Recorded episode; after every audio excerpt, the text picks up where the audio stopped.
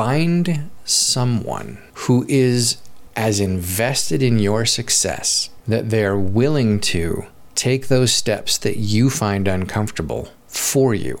That they're willing to put you in a position that maybe you didn't quite feel ready for by introducing you to the next big opportunity of their own volition. You are an amazing human being.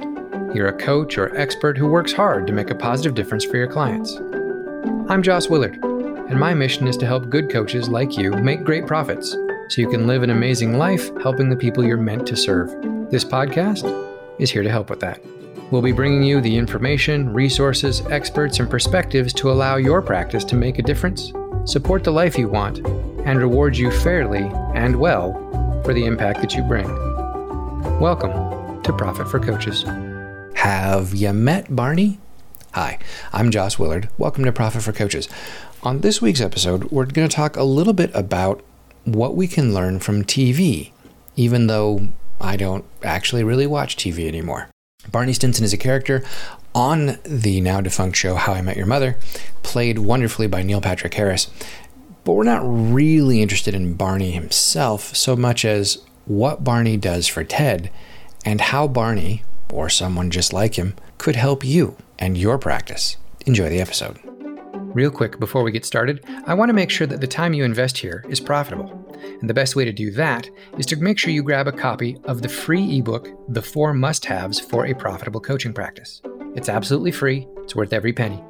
It outlines the four areas that every profitable coaching practice on the planet has in common. And thus, they're the four things that you must have nailed down in your coaching practice if you want it to be consistently profitable. So, if you want an easy to understand, very specific tool that makes it crystal clear where to be focusing your attention in your practice and what you can safely ignore to ensure that your practice is consistently profitable and supports the life that you want to be living, go to profitforcoaches.com and download your copy of the four must haves for a profitable coaching practice today. So I don't really watch TV. Actually, I, I don't watch TV anymore. Not even sports. I, it's not something that I choose to put time into anymore. Uh, not because I'm better than anyone or smarter than anyone or wiser than anyone necessarily. Just when going through the things that um, help me in my life or that I want to accomplish in my life, it turns out uh, watching TV doesn't help me accomplish any of them and, and isn't one of them. So I don't watch a lot of TV. okay, occasionally I guess I'll watch um, like old episodes of certain things on uh, that we either have on DVD or uh, streaming services or whatever. But beside the point, back in the days when I did used to watch TV every now and again, uh, I would catch episodes of a show called How I Met Your Mother and it's a cultural phenomenon. You've probably heard of it. Uh, but just in case you haven't, gen- basically the concept is a guy named Ted is telling his two kids uh, the story about how he met their mother, and it takes all of like five, six, seven seasons, however long the show ran. so there's some very patient kids and one long-winded dad, um, and it's a comedy. But one of the characters on that show um, is Ted's self-appointed best friend and wingman, Barney. And I was talking with a friend of mine and a client the other day, and my friend James brought up Barney. And we got to talking a little bit about how Barney interacts with Ted and, and in the group and how and what the real world analogy of it is. And basically, it's this Ted, the main character of the show, is looking for love. He's looking for the woman that is going to be the mother of his children, who's going to be the love of his life, etc. Barney is very much the playboy, the doesn't appear to be look doesn't appear to be looking for love. Um, but he understands that Ted's never going to find love unless and until he goes through the process of meeting someone, um, meeting at least one woman. He's got to put himself out there to meet the right person and experience the rejections, the heartaches, the failures, the um, the imperfect, broken, absolutely wrong relationships. All of all of the the, uh, the stuff that makes for you know sitcom gold.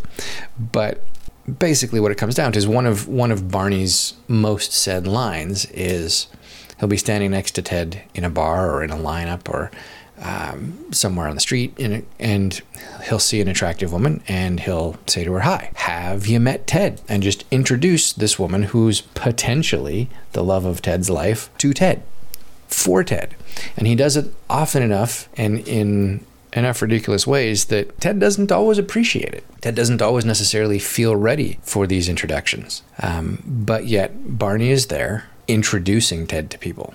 Now, that's there's a lot more to it. Obviously, anytime you have a, a TV series with multi multi year arcs for the characters and et cetera, et cetera, there's there's there's more to it. But fundamentally, for this particular application, for this particular conversation, what we were tying it to was the idea of meeting clients or creating clients. And having someone in your life, in your business's life, who is your Barney. Someone who is not only able to, not only willing to, but enthusiastic about introducing you to the potential love of your life, introducing you to the person who might be your ideal client, and so actively invested in it that they do it even when you might think you're not ready. They do it even when you might not appreciate it. Not because they're always introducing you to the wrong person. You know, we don't want to carry that that too far, but the point is find someone who is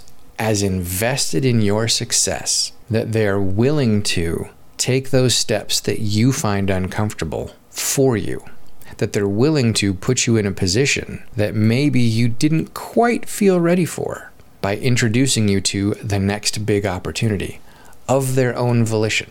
So, how do you do that?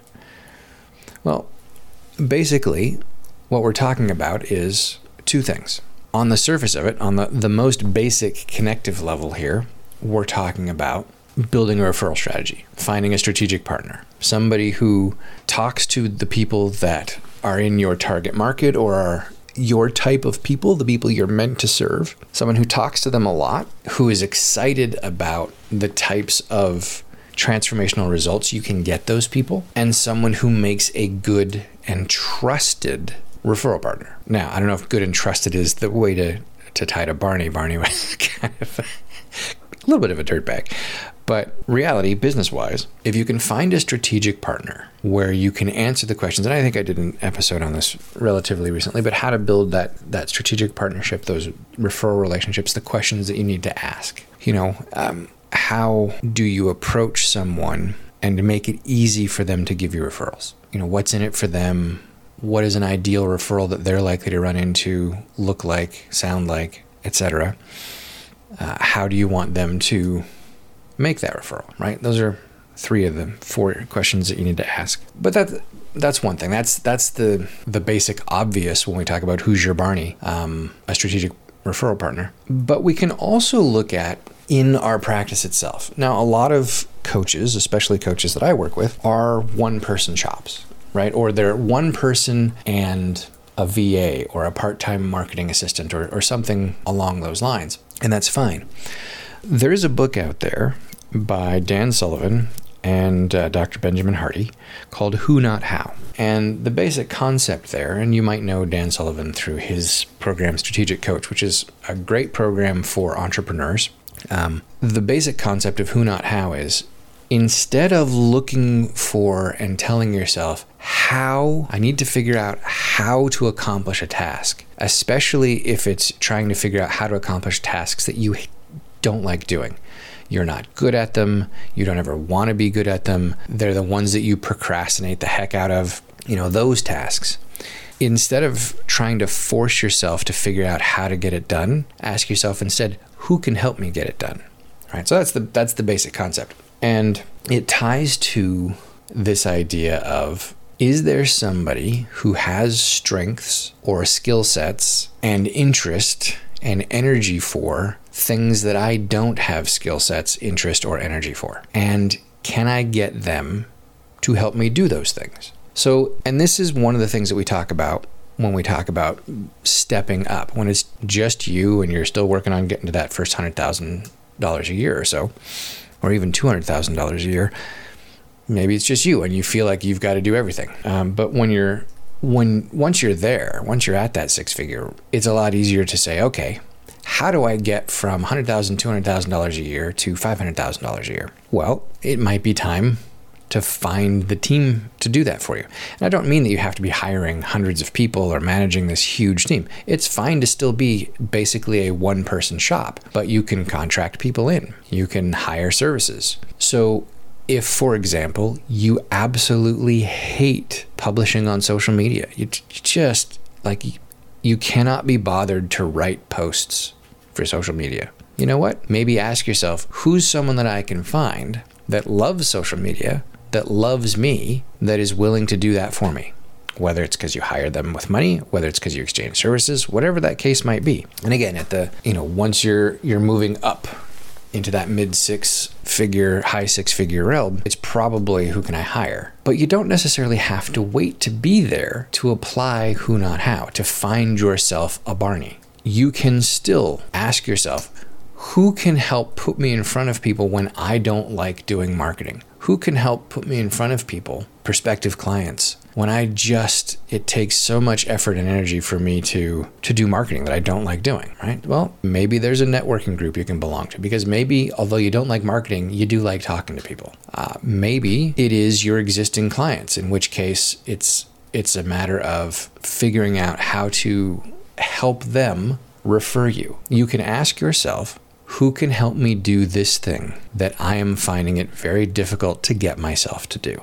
And if that thing that you are finding it very difficult to do is marketing activities or sales activities, then the who that you need to find is a Barney. Who can you find that is happy to say, Have you met Ted? Assuming, of course, that your name is Ted. If your name is Shannon or something like that, you want them to be able to say, Have you met Shannon? But anyway, the action step for the week for you is to ask yourself the question Who is your Barney? And if you don't have one, where can you find one? Have a great week. We'll see you here next time. That's it for this episode of Profit for Coaches. I've been your host, Jos Willard. To make sure you never miss a new episode, go to profitforcoaches.com to subscribe now. You'll also find all the show notes, resources, guides, links, freebies, and other goodies that we mention on the show. Plus, we've got some special bonuses there just for our subscribers. So, to make sure you profit fully from this and each new episode of Profit for Coaches, go to profitforcoaches.com now.